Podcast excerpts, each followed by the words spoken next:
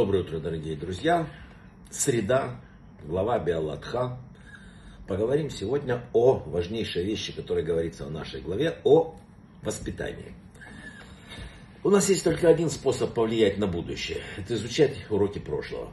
В первую очередь это касается проблем с воспитанием детей, с возможностью создания поколения, которое будет верить это особенно важно после того, как миллионы людей лишились памяти о религии, о своих связях с Богом. Три поколения назад никто даже представить себе не мог. Это слово атеист четыре поколения назад вообще не существовало. Мудрейший из э, царей Израиля Соломон учит в своих притчах, что воспитатель должен ставить своей целью э, долгосрочное поведение ученика в будущем. И тогда он не свернет с него. Любопытно, что слово ханох воспитывай, на иврите означает и очищай.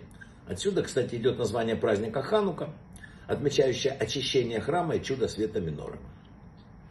Наша недельная глава начинается с рассказа о том, как Всевышний обратился к Маше, когда будешь зажигать свечи Миноры. Мудрецы всегда говорят, почему слово Беалатха зажигать здесь применено, которое в принципе возв... ну, называется, перевод точно это возвышай. Поскольку пламя поднимается и возносится, зажигание свечей названо возвышением, потому что нужно зажигать пламя, пока, пока оно не, вот представляешь спичку, пока не загорится. Раф Маше Файнштейн видел в этом важнейший символ того, как надо воспитывать детей. Иногда человек подносит огонек к свече, и фитиль загорается. Однако, если он преждевременно уберет спичку, да, то фитиль погаснет. Поэтому священнослужитель должен держать огонь свечи до тех пор, пока фитиль не разгорался, чтобы поднимался сам по себе. Точно так же и родители и учителя должны направлять и вдохновлять своих детей и учеников до тех пор, пока они не достигнут чего? Уровня внутренней мотивации. Когда они сами захотят, внутренний огонь начнет подниматься в них, вдохновение какое-то, чтобы как бы к движению вот этому вперед духовности. И тогда оно не исчезнет, когда и родителей, и учеников, и учителей уже не будет рядом с ними. Многих людей волнует такой вопрос, как родителей. Мы много говорим о том, что прежде всего нужно обучать наших детей духовности. Нужно позаботиться о становлении их душ. А как же тогда про питание? С одной стороны, этот вопрос логичен. В современном обществе материальное положение человека играет немаловажную роль. Тем не менее, это неправильная постановка вопроса. Представьте себе такую ситуацию.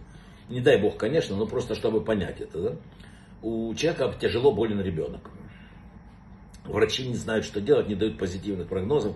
Ситуация тяжелая, и тут кто-то из семьи спрашивает, а как мальчик будет дальше зарабатывать себе на жизнь? Само по себе такой вопрос в опасной ситуации абсурден. Кто в здравом, ну, здоровом уме будет думать о заработке ребенка, когда речь идет о спасении жизни? Этот тяжелый пример дает нам понять возможность, почему вопрос о пропитании сам по себе не верен. Когда мы говорим о том, что необходимо нашим детям дать импульс развиваться и жить, прежде всего мы говорим о духовных вопросах.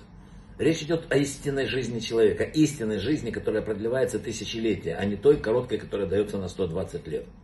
Это истинная жизнь, в которой человек строит себя, как э, сын будущего мира. Мы готовим себе место в будущем мире, мы готовим себе жизнь в будущем мире.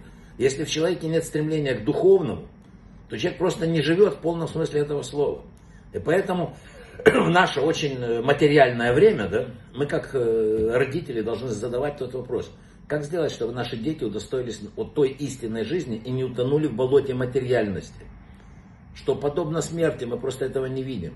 Нам надо расставлять четко приоритеты и понять, что становление душ наших потомков совершенно неравноценно вопросу о том, в какой машине, условно говоря, они будут потом ездить. Все знают такое понятие родословное. У нас другое понятие родословное. Люди гордятся своими предками, а у нас вообще сказать, гордость семьи определяется тем, что из себя представляют сыновья и внуки. Э, в псалмах Давида сказаны очень интересные слова. Родословная отцов определяется их детьми. И вот в это надо подумать. Кстати, есть хорошая пословица о том, кто называется евреем. Это тот, у кого внуки и дети евреи. Воспитание детей полностью, это сейчас очень важный вопрос. Воспитание детей полностью зависит от воспитания родителей не растущие над собой, не развивающиеся родители, не в состоянии дать достойное воспитание своим детям по одной простой причине.